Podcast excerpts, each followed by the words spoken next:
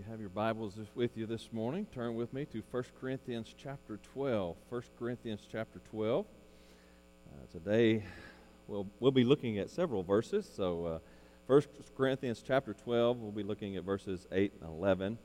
And then we'll also be looking over at Romans chapter 12, verses 6 and 8 as well. So, uh, you can kind of put a, a finger in, in Romans 12 as well. Uh, if you don't have a Bible, I invite you to grab one of the Pew Bibles there. And 1 Corinthians 12, 8 and 11 is on page 902, and Romans 12 is on 891. So you can turn to those places 902 and 891. Now, last week we began to look at the spiritual gifts. I gave you kind of a broad definition of spiritual gifts. Spiritual gifts are God's gifts, are God's special gifts to the church for the ministry of the gospel. So, spiritual gifts are God's special gifts to the church for the ministry of the gospel. God empowers the ministry and the mission of the church through spiritual gifts. So, we're empowered by the Holy Spirit to carry out God's mission and ministry in this world. And the spiritual gifts used in conjunction with one another within the, the life of the church further reveals God to the world. So, as people look at the church using their spiritual gifts together to edify one another, to build up one another, to, to proclaim the gospel to the lost world, they see a, a vision of a revealing of Christ to the world. Christ isn't here visibly. We have His Word, uh, but in the church, the world should be able to see Christ, see pictures, images of Christ as the church works together in the ministry and the mission of that God has given her. Therefore, it is imperative for the church to understand spiritual gifts what they are and how they work, how they function in the life of the church. So we're going to kind of take a pause here in 1 Corinthians, and we're going to spend a little extra time here on the spiritual gifts because this is such a, an important doctrine to the life of the church. So uh, just get ready. We're going to spend the next several weeks looking at spiritual gifts. Now, in Scripture, there are no complete lists of spiritual gifts. Right? We, we have some partial lists here and there. We have a partial list here in 1 Corinthians 12.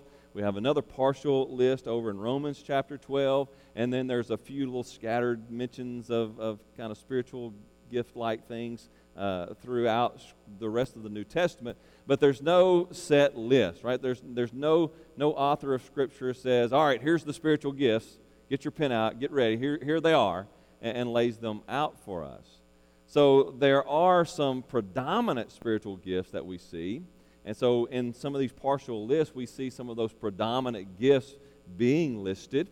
And so we can certainly consider those. But there are other, other spiritual gifts out there. There are other spiritual gifts, spiritual gifts that we haven't identified, uh, or Scripture doesn't identify as, hey, this is a spiritual gift. So there are other spiritual gifts but we're going we're gonna look at the, the predominant gifts as we look at this study. Furthermore, there are hues of gifts. There are hues of gifts. It, when, when you have this combination of gifts, several gifts coming together, right?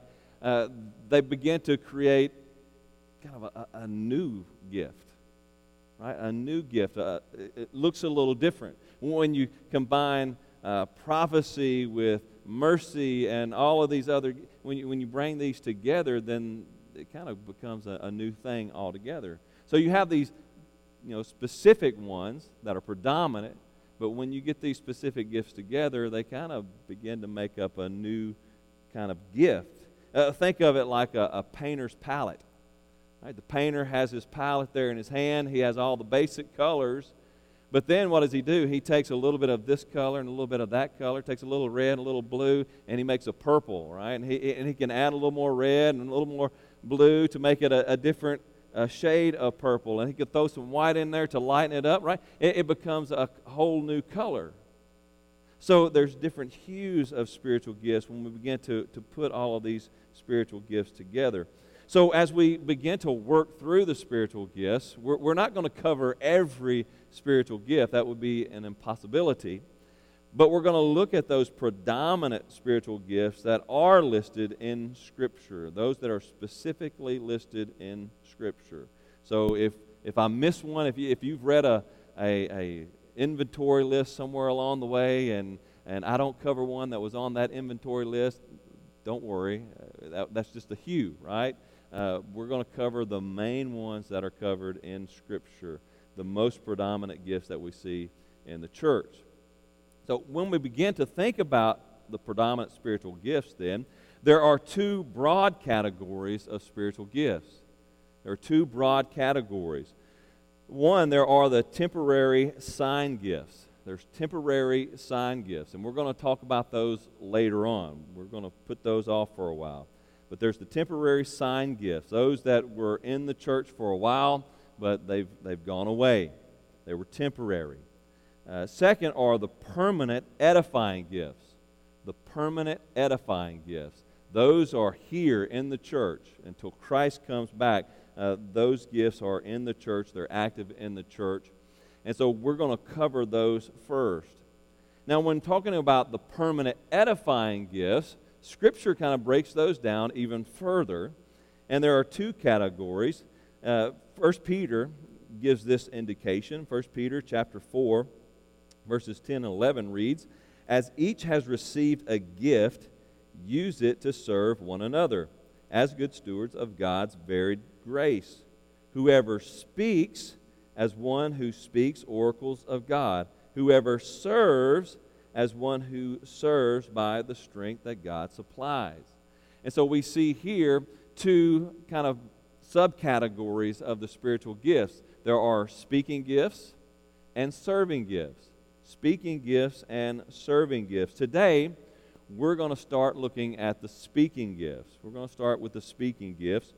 The speaking gifts are God's special gifts to build up or to edify the church in the word of truth. So let me say that again. The speaking gifts are God's special gifts to build up, to edify the church in the word of truth. In the word of truth. So, so these are teachers and preachers and, and those who, who share the word of truth, the word of God to the church. They're, they're teaching the Word of God. We're going to see six, six speaking gifts. Six speaking gifts. Today, we're going to get through half of them. So today, your, your, your list there, you have your hand out there. It has six. Uh, don't worry when it gets to be you know 11:30 and we're halfway through two or something. Uh, don't worry. Uh, we're going to come back next week and we're going to get the other three. So today we're just going to look at the first three, and then next week we'll, we'll pick up where we left off, to, where we leave off today. So uh, if you've found your place there, we do want to revere God's word. So if you found your place in 1 Corinthians chapter 12, please stand with me in reverence to the reading of God's holy word. Hear the word of the Lord. For to one is given through the Spirit the utterance of wisdom, and to another the utterance of knowledge according to the same Spirit, to another faith by the same Spirit, to another gifts of healing by the one Spirit, to another the work of miracles, to another prophecy, to another the ability to, distinguish between spirits, to another various tongues, to another the interpretation of tongues. All these are empowered by one and the same Spirit who apportions to each one individually as he wills. And let me just go ahead and read uh, Romans chapter 12 as well. Romans chapter 12, verse 6. Having gifts that differ according to the grace given to us, let us use them. If prophecy, in proportion to uh, our faith, if service in our serving, the one who teaches in his teaching, the one who exhorts in his exhortations, the one who contributes in generosity, the one who leads with zeal, the one who does acts of mercy with cheerfulness. Amen. May the Lord add blessings to the reading of his holy, inspired, and inerrant word, and may he write its eternal truth on all our hearts. And you may be seated.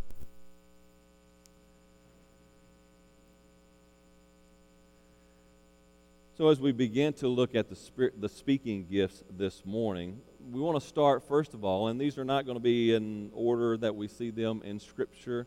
Uh, they're going to be a more of a, a logical order that I put together. So uh, you'll see we'll kind of go from place to place here to, to discover all of these. But the first speaking gift that we see and that we want to identify this morning is the, the gift of prophecy.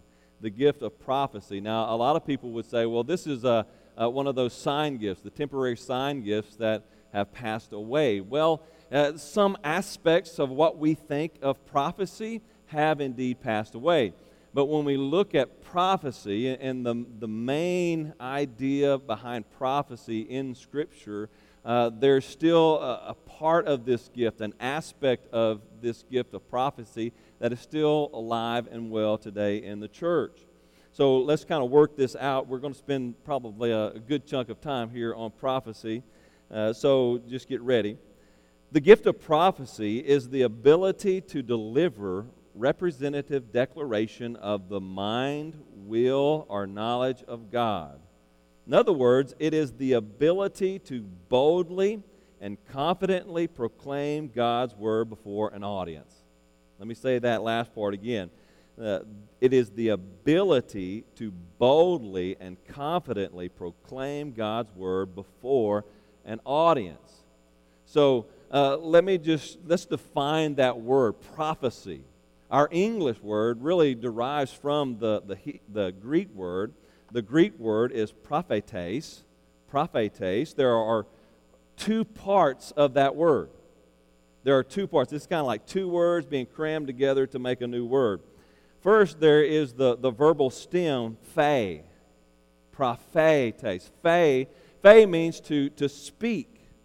It means to speak or to say something. So to speak.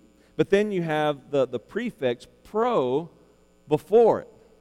Pro, uh, pro means before. That's even in English. Pro is before. So when you put those two words together and you make prophecy, it means to before speak. Now, predominantly, you know, when we think about that, we kind of think about time, before time. So uh, we're speaking before something happens. But predominantly, when that word is used in, in especially the Greek and even the idea in the, the Hebrew word, it means not speaking before, as in speaking before in time, but it means speaking before an audience. In other words, it's not mainly and predominantly about foretelling, it's about forthtelling. It's about speaking before an audience, making a declaration before an audience. And that's what we see oftentimes in Scripture. Now, there are, there is, there was the office of prophet in the Old Testament. We need to be clear about that. There was the office of, of prophet in the Old Testament. And often, as a prophet, they did some foretelling, especially what we have today, what we have uh, witnessing to us today.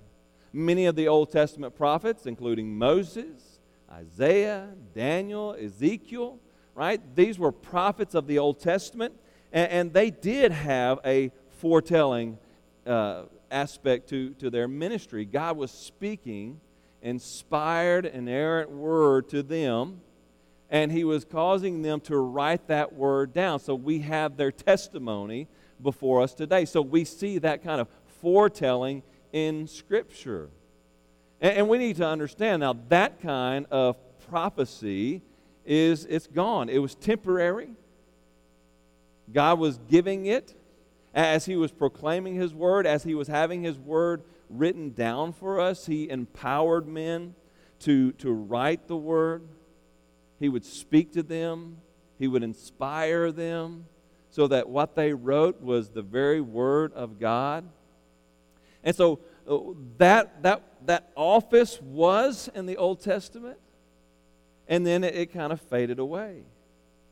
Then in the New Testament, we have the office of apostle, and the apostles worked in much the same way. They were used by God, they were inspired by God to write down the Word of God. So when we're looking at Romans and 1 Corinthians, Paul is, is writing as an apostle of Jesus Christ. He is writing holy, inspired, and inerrant word so that what we have in Scripture is the very Word of God.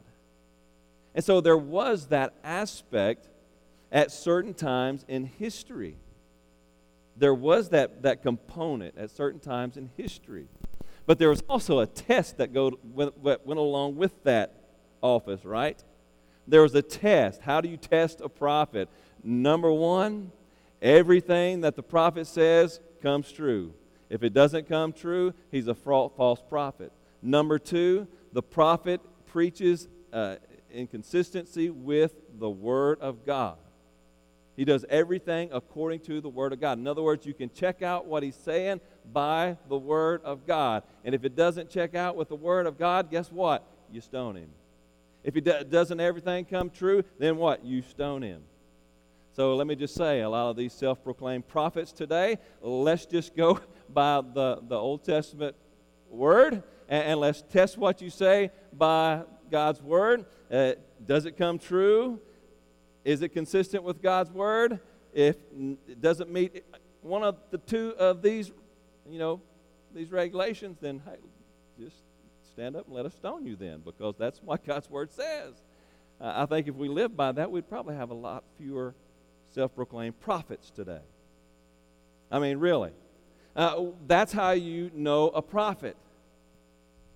Number one, if they are foretelling, if they're telling about a future event, that future event comes true. But that's not enough. Even if they tell of a future event and it does come true, God says if they speak something that is not consistent with my word, if they begin to try to draw you away from me and my word, then they're a false prophet. They got to meet both of those regulations. And so we see that gift in times past.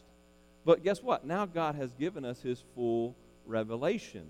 We have Genesis, the beginning, and we have the revelation of Jesus Christ, the end, when Jesus Christ returns. So we need no more, uh, we need no more revelation. We need no new revelation. And that's exactly how these cults are started, right? They, they have uh, I have a new, reg, uh, new revelation from God. I have a new word from God. And they start this cult because what they have isn't consistent with God's word. So we need to be clear that that, that aspect of Old Testament, the Old Testament office of prophecy, where they were speaking the inspired and inerrant word of God, it has passed away. We have the full revelation of God. We need no new revelation.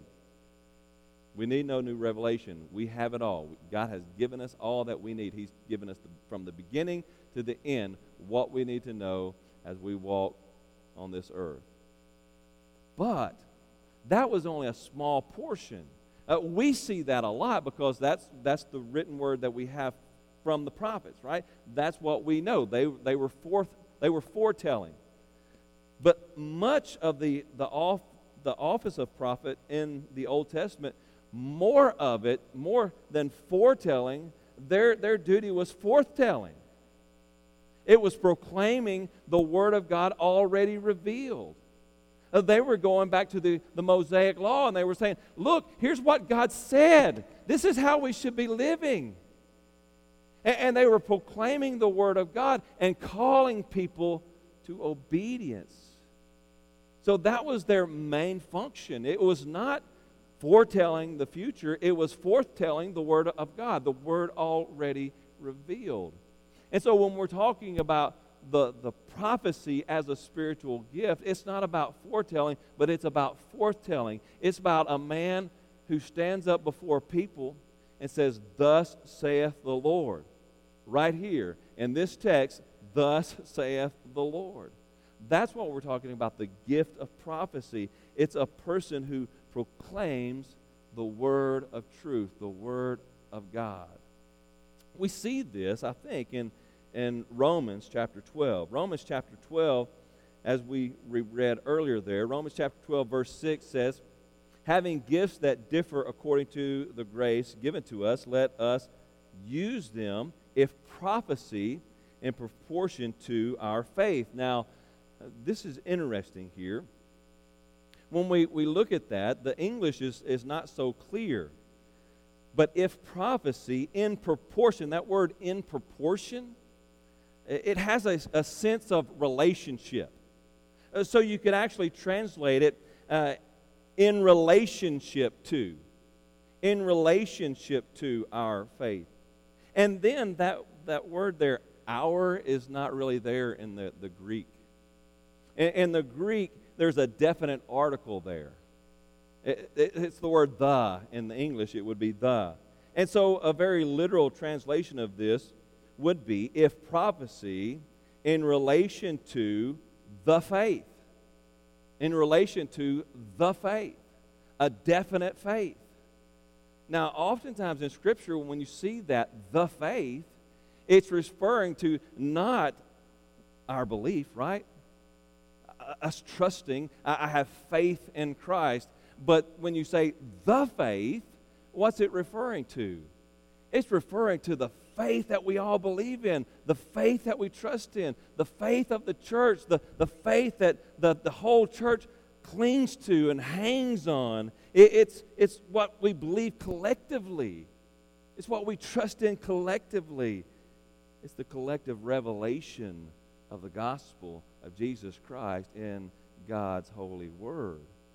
So I think what Paul is is saying there, if prophecy in proportion to, in relation to the faith, he is saying a prophet is one who proclaims the word of the faith, the gospel of Jesus Christ revealed in the Bible.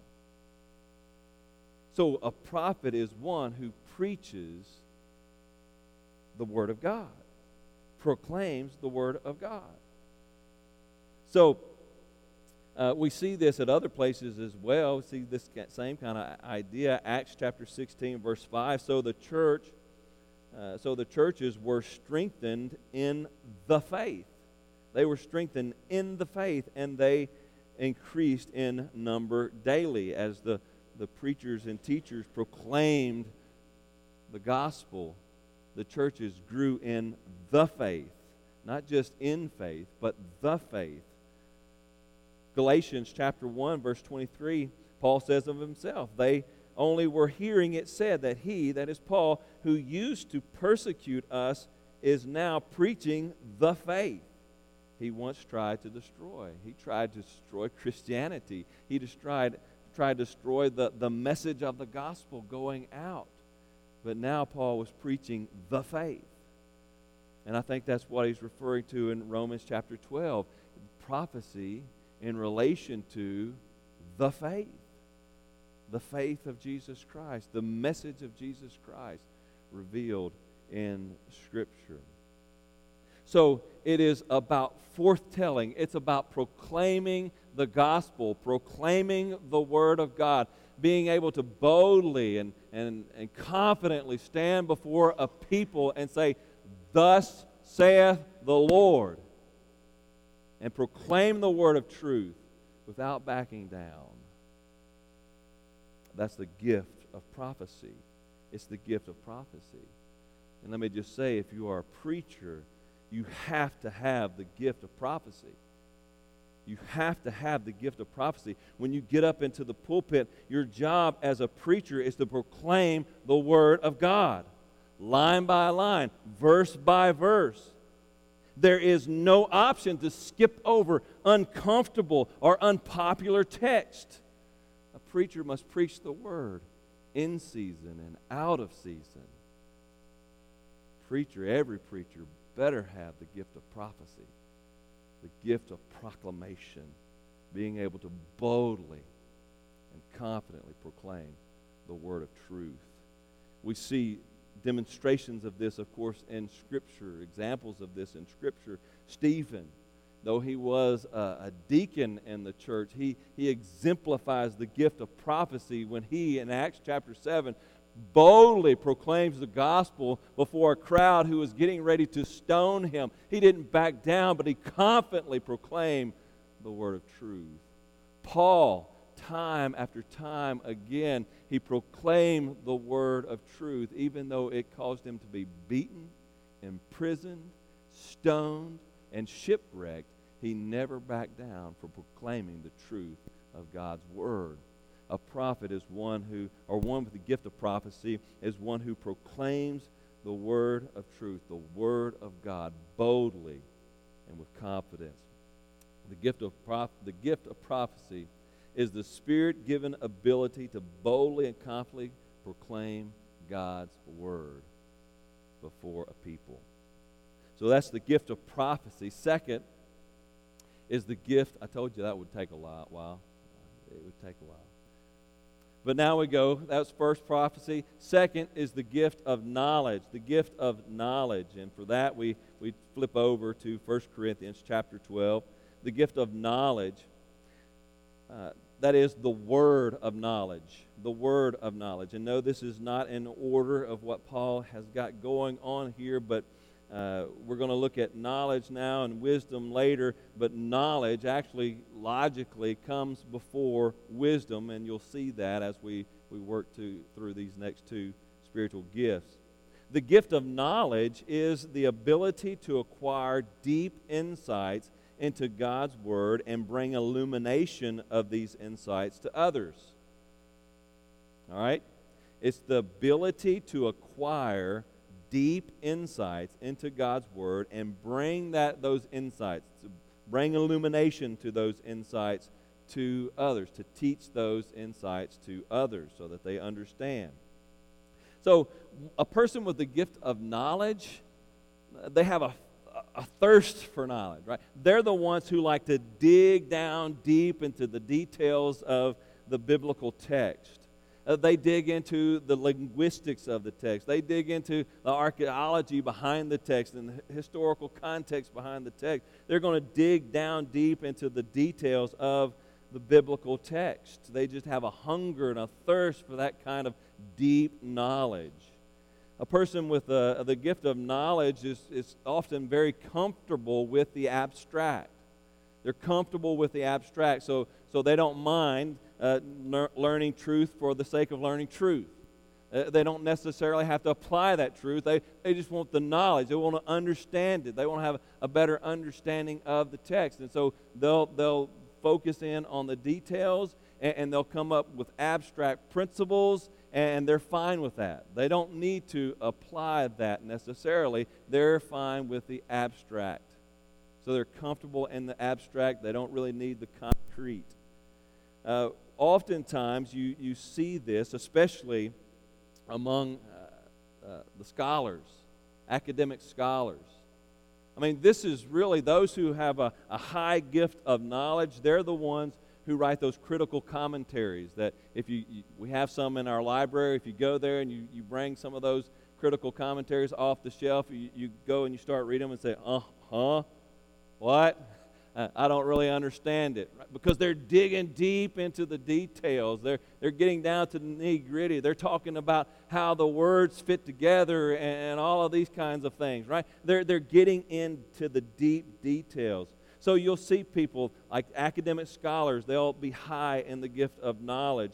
Preachers and teachers should have at least some degree of the gift of knowledge. They should have a, a hunger to kind of dig a little, at least a little bit down deeper into the details of a text.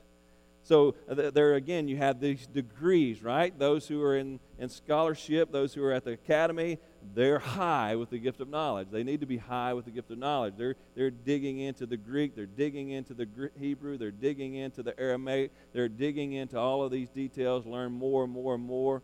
Uh, but then when you get to the church and you, you get to preachers and teachers, uh, they're going to have to have a little more wisdom and teaching in that. So, so they're going to have to kind of shift away from that a little bit at least. And, and so uh, there, there's going to be degrees of that. There's going to be degrees of that throughout the church. There's going to be those who have a great sense of that gift of knowledge, and then those who have a little bit, not quite as much but they're still using that knowledge, that gift of knowledge, for the edification of the church.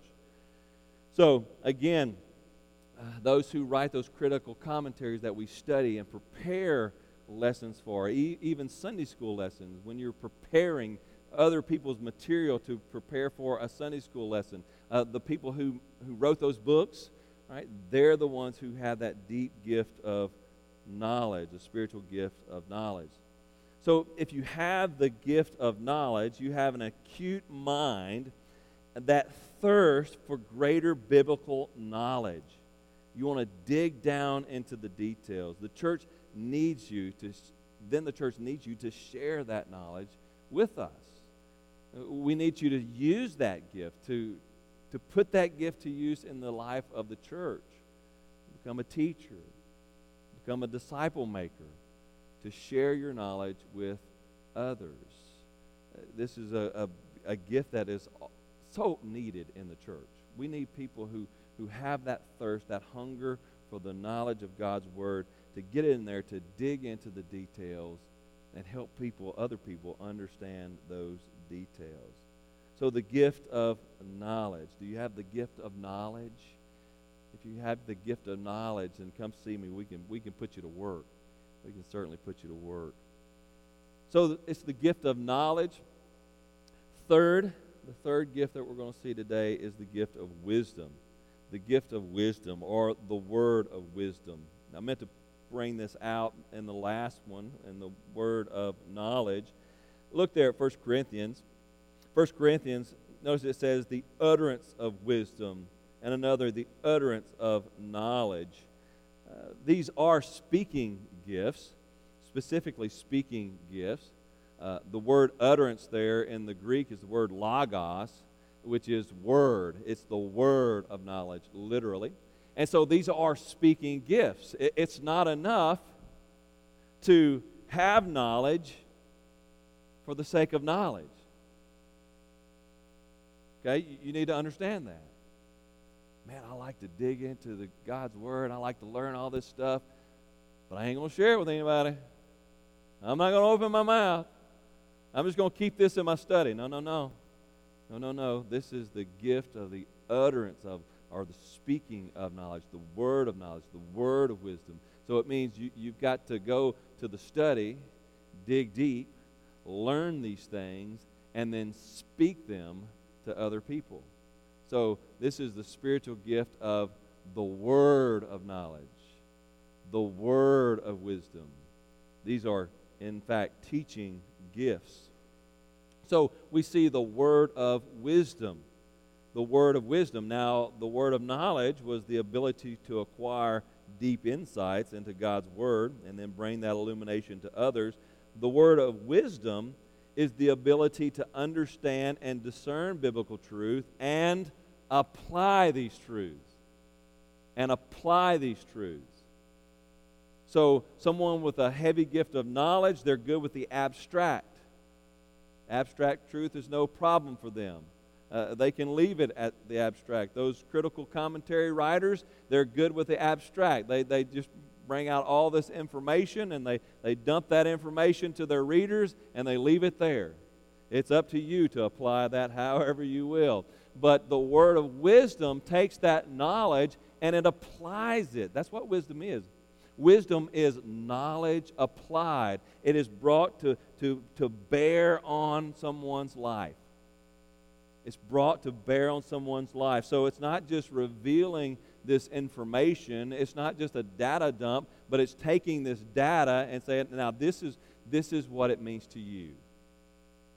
This is what you need to do with this knowledge. This is how this information affects your life. That's the word of wisdom. It's applying truth to the people of God. This takes, person takes knowledge that is gained and skillfully makes practical application from it. Matthew chapter 13, verse 54, of course, Jesus was full of wisdom and truth. And coming to his hometown, it says Jesus taught them in their synagogue so that they were astonished and said, Where did this man get this wisdom and these mighty works? Where did he get this wisdom? So Jesus was going into the synagogues and he was taking the, the scrolls off the shelf. He was reading the scrolls, he was explaining the scrolls, and he was applying the Word of God to the people. He was applying it. He was, he was giving the people not just information, but wisdom how it affected them, what it meant for their very lives. You know, again, every pastor should have some measure of wisdom. Every pastor needs to have some measure of wisdom. He needs to be able not only to understand and explain God's word, but, but also to apply God's word to the lives of his people. There must be that application. There must be that application. Knowledge, knowledge observes the ant. And, and it, it takes notes about the ant. It says, look at the ant. Oh man, that ant works hard day after day, week after week, and that ant he stores up so many, uh, so much food for the winter, and, and, all of this. That's what the, the the ant says, or the the guy with knowledge says. But the one with wisdom, like Proverbs, oh there it is. Proverbs chapter six starting in verse 6, this is wisdom. Go to the ant, O sluggard. Consider her ways and be wise.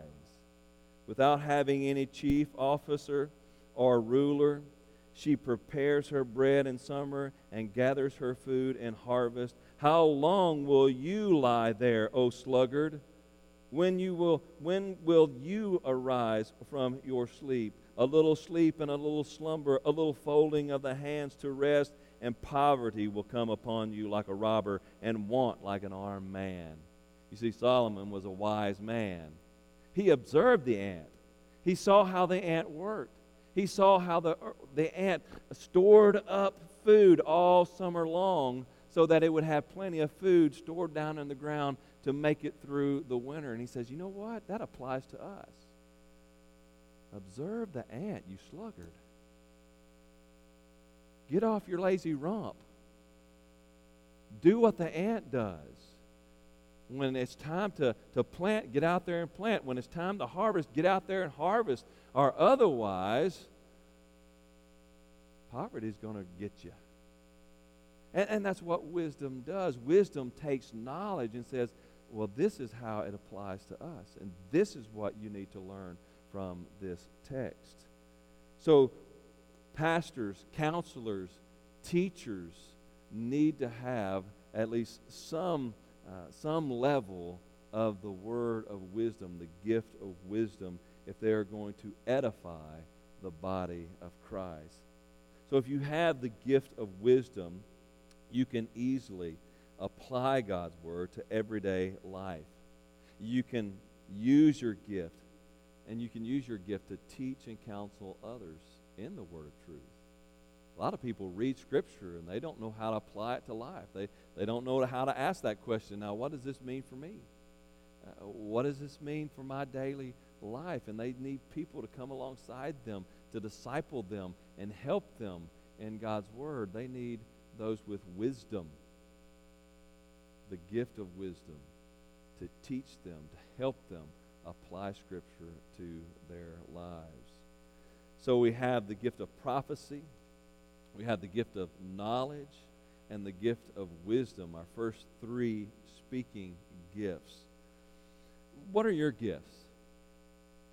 What are your gifts? Do you have one of these gifts? Do you have the gift of prophecy? Do you have the gift of knowledge? Do you have the gift of wisdom? And maybe you have the gift of prophecy, but God's not calling you to be a preacher but maybe He's calling you to proclaim in another way. Maybe you have a combination of these gifts, and, and God is, is calling you to teach in a life group or teach in some other area of the church. Or maybe He's just calling you to disciple other people. Man, the people with the gift of knowledge and the gift of wisdom make great disciplers people who pull along new Christians and help them learn God's Word and apply it to their lives. Man, we need you. If you have any of these gifts, we need you to use them in the life of the church. Maybe some of these characteristics of these gifts sound familiar to you. You relate to them today. You kind of feel comfortable with that. If you have any of these gifts, then we need you, dear Christian, to employ your gifts in the life of the church. Don't be one of those who sit and soak. Don't be one of those who just take and take and take. But use your gift.